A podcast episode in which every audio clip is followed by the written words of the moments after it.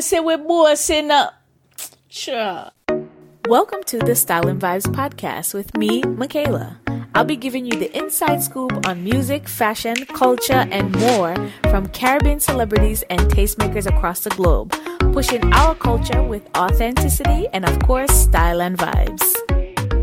Hello, everyone, and welcome to another episode of the Style and Vibes podcast with me, Michaela. I hope you guys are doing well. If you are new to the family, welcome and make sure you guys hit that subscribe button and make sure so that you guys don't miss any future episodes. And if you want to check out past episodes, you can do that um, here on the podcast where you're listening, as well as on styleandvibes.com. You can also sign up for our newsletter so you don't miss anything Wagwan round here. So today we're going to be talking about Reggae Sumfest or a taste of Reggae Sumfest as they are calling it this year. The virtual festival took place over the weekend and I had to do a recap. I did a previous recap of last year's show, which was a live show that they also live streamed. But this year it was all digital, all virtual for everyone. So we're going to get into that. But of course, first I got to share what I'm styling on and vibing to.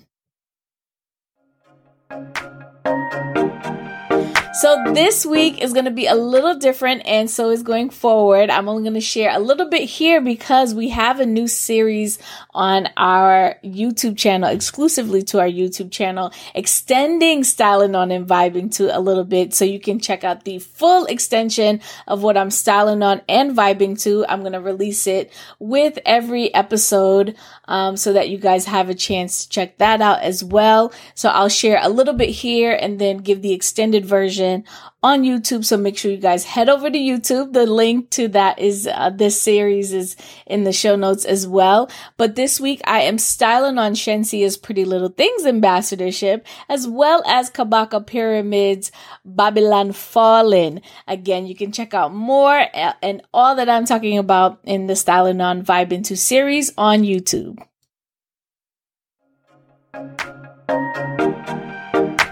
So, Reggae Sumfest has traditionally done a really great job of putting on a festival that is really based in Jamaica, showcasing Jamaican talent produced by Jamaica's finest um, creators. And I think that that is no different this year. So with all the festivals being canceled or most going virtual, um, Reggae Sumfest also decided to do a virtual um, festival as to not skip over the year, but give us a taste of that experience if you were to travel. And it's great promotion for next year. So hopefully there will be a show next year.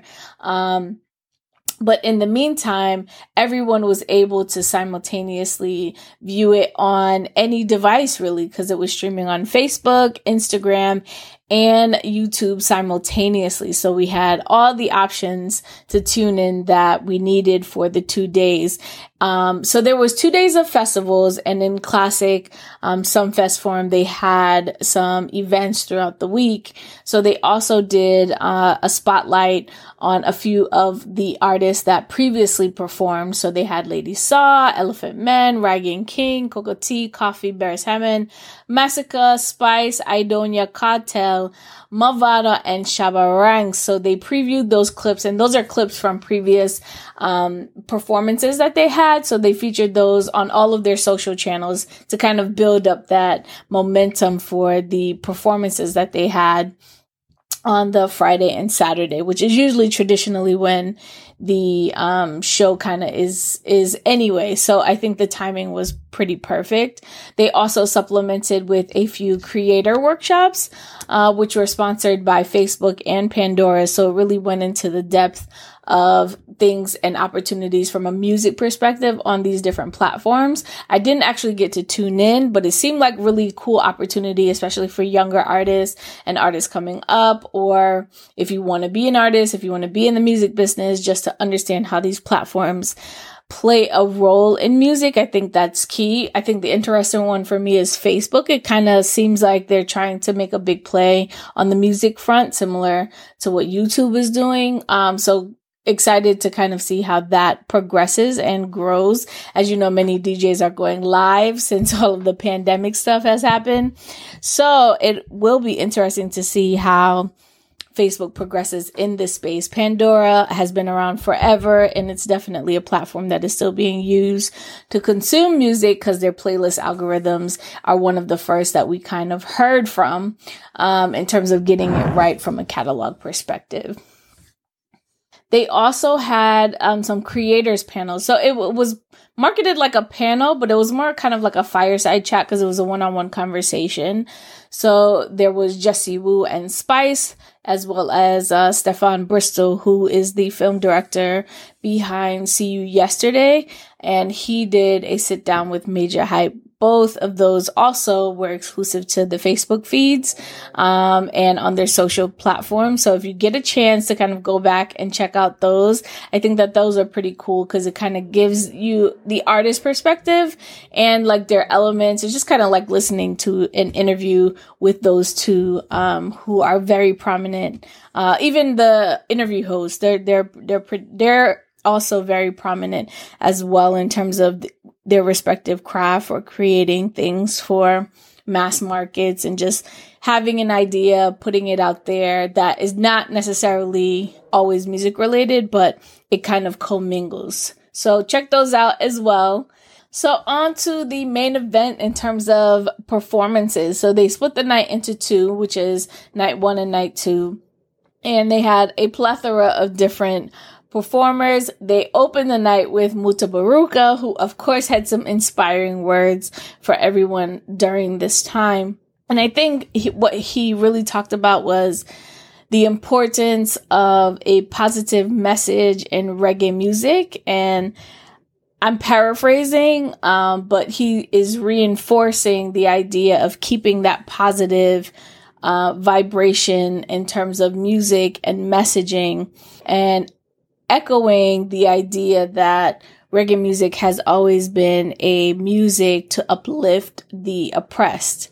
So black people, people of color all around the world, and even people aren't who are not of color really gravitate um, towards reggae music because of its sound and its positive message. So I thought that that was a great opener from him, a definite reminder that, you know, you kind of keep that in the back of your mind as you are exploring new music, um, and just taking that into account. I thought that that was a significant start to the festival, um, especially in these times.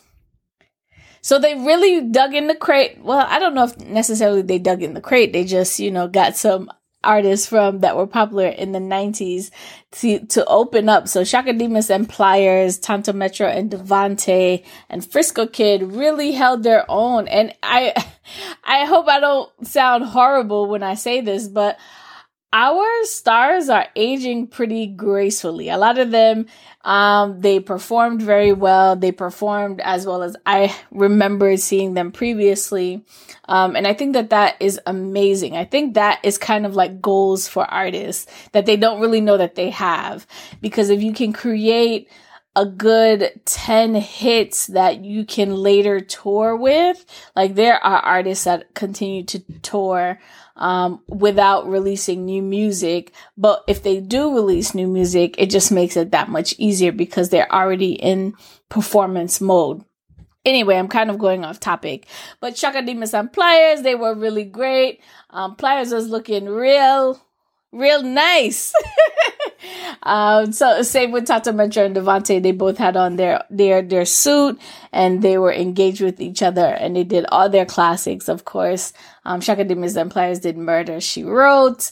Um, Tanto Metro did uh, and Devante did Everyone Falls in Love. All them tunes that way you know and love. Frisco Kid it's almost like you forget how good he is and how many hits he's had until you see him perform. But he was definitely bringing that 90s energy and vibes, especially in the early part of the, the show for the Friday night segment.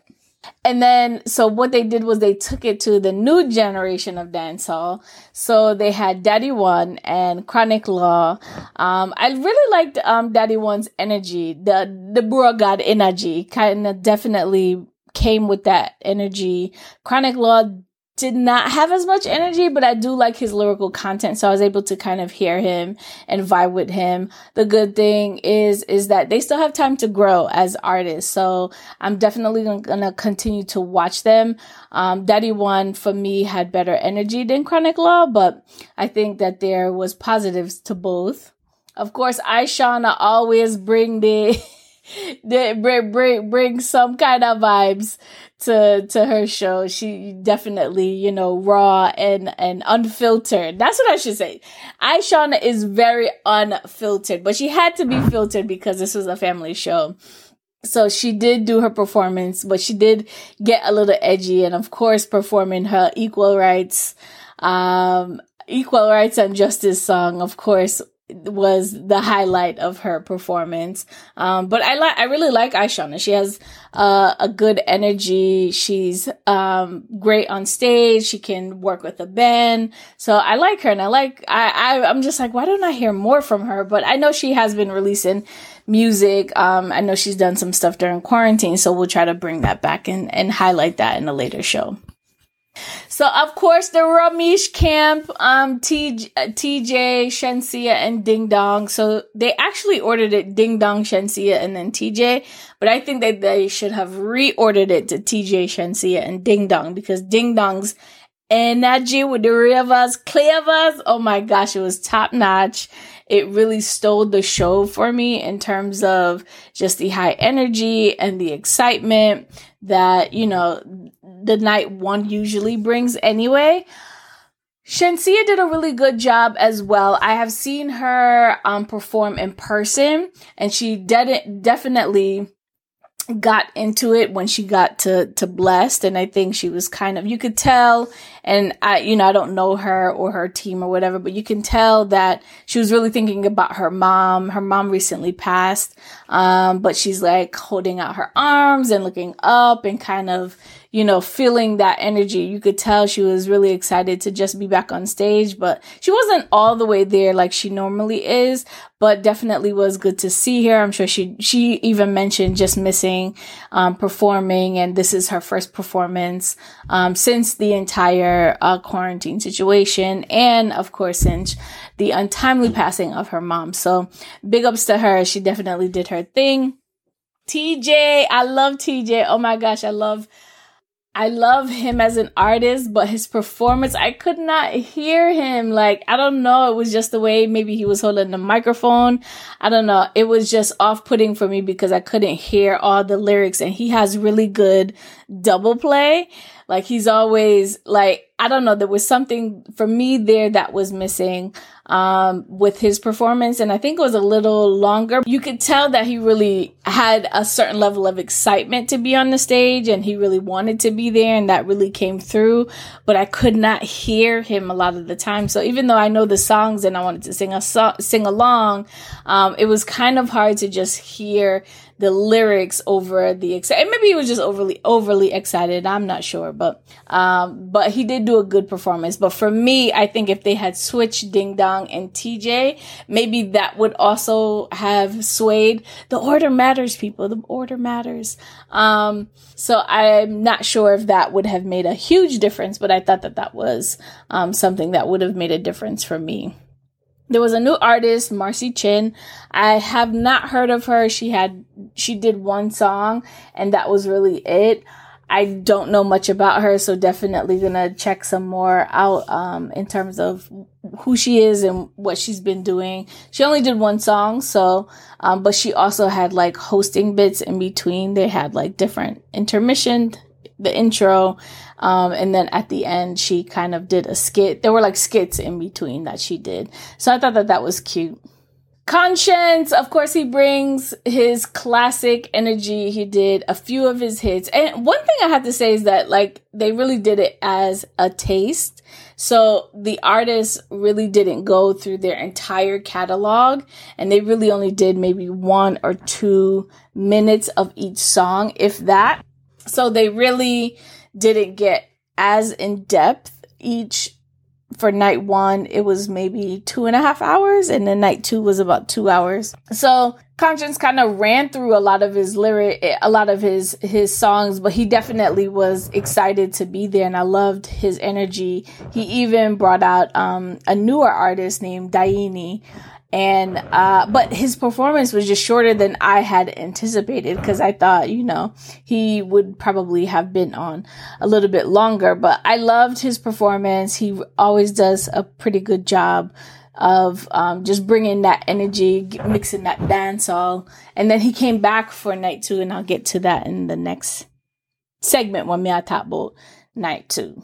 So agent sasco closed out the first night he did songs like winning right now local banks of the hope as a man and he definitely ended it perfectly um, in terms of just his performance and his skill set. It was a little low energy to be closing at the end of the night which is something that i i did miss but then he kind of ramped it up a bit and i really enjoyed that part of how he kind of ramped it ramped it up high and then kind of just you know, ended it really on a high note. So that was it for night one. There were actually more artists on night one than there were on night two. So on night two, it kind of echoed my thoughts about night one. You know, the, the artists are really aging well. And not that most of the artists are old, they're just, they have a bit of a catalog and they still bring that same energy. They bring their same style to the stage and really and truly enjoy themselves while performing their songs. Um, Third World actually received a Lifetime Achievement Award, so that is, of course, um, very well earned because they just do so much work for reggae and the community across the globe. So, congrats to them. Gyptian actually started out night two and he, he sounded exactly the same. And I think he's one of those underrated but cemented mainstays of, of reggae because he has a good number of hits in that lovers rock space. So he has hold you, you know, I can feel your pain, beautiful lady. Um, he was wearing this crazy poncho though. I don't know what that was about, but I think he was ready for Gilbert, the second coming out while Gilbert instead of COVID. But, you know, it, it was interesting. It's very Kanye-esque, the gray poncho suit thing. I didn't like the outfit, but his performance was pretty good. And he sounds exactly, exactly the same as his records, as he sounds on, on, on, in, when you see him live. So he really did put on a great performance. Freddie McGregor, oh my gosh. I absolutely loved him. I loved him because he has a really extensive catalog too. And as you kind of listen and you get re-familiarized, because now for me, it made me want to go back and listen to some more Freddie Gregor. And what I liked about him, he introduced a new song, but his new song actually sounded like it belonged in his catalog. And what he did was he sandwiched it between songs that people knew and then ended with a classic. So I think that that is a really great way to intro new music to, to newer audiences, especially when they are so used to getting, um, um, the classics from you. And actually, Tanto Metro and Devante, they did the same thing. They introduced one new song, but they sandwiched it between two songs that were really well known and it really felt seamless. It didn't bother you that they were cutting into their catalog to share this new song because sometimes it does feel a bit jarring as someone in the audience um, to hear new songs at the wrong time, but I think that they picked the optimal time in their set to introduce new music and then get back to the classics. Maxi Priest don't age at all. He looks exactly the same.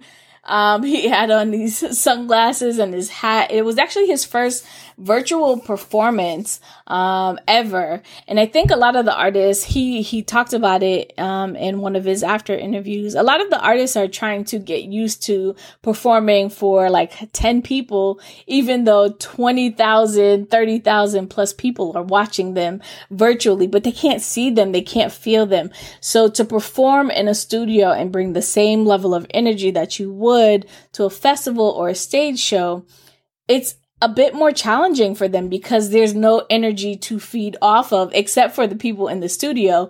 And most of the people in the studio, they're working.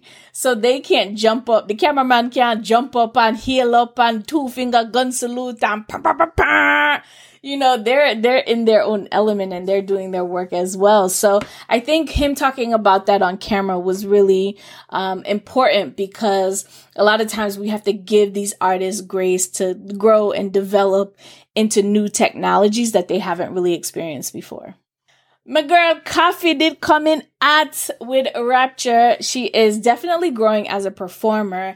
And while her stage presence isn't big, I think her songs are so good that you kind of just zone out singing the songs and enjoying her. You can tell she really enjoys her catalog even though she doesn't have a long catalog, um, she is someone that people just love everything that she comes out with. Since she's kind of come on the scene, everything that she has released, a lot of people really, really love it. She definitely has um, a kind of formula that works for her. And, you know, she works well with a band some of the deeper notes that she hits um, were a little harder to hear just because she's already so soft spoken. So I think that that's something that she'll work out on.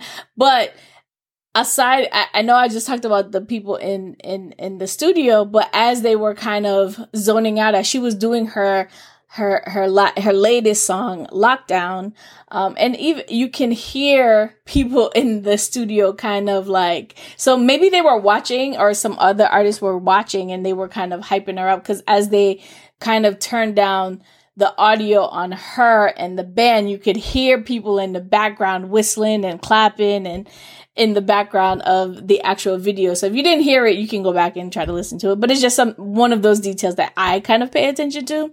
So I liked it. I really enjoyed her performance and she did a great job.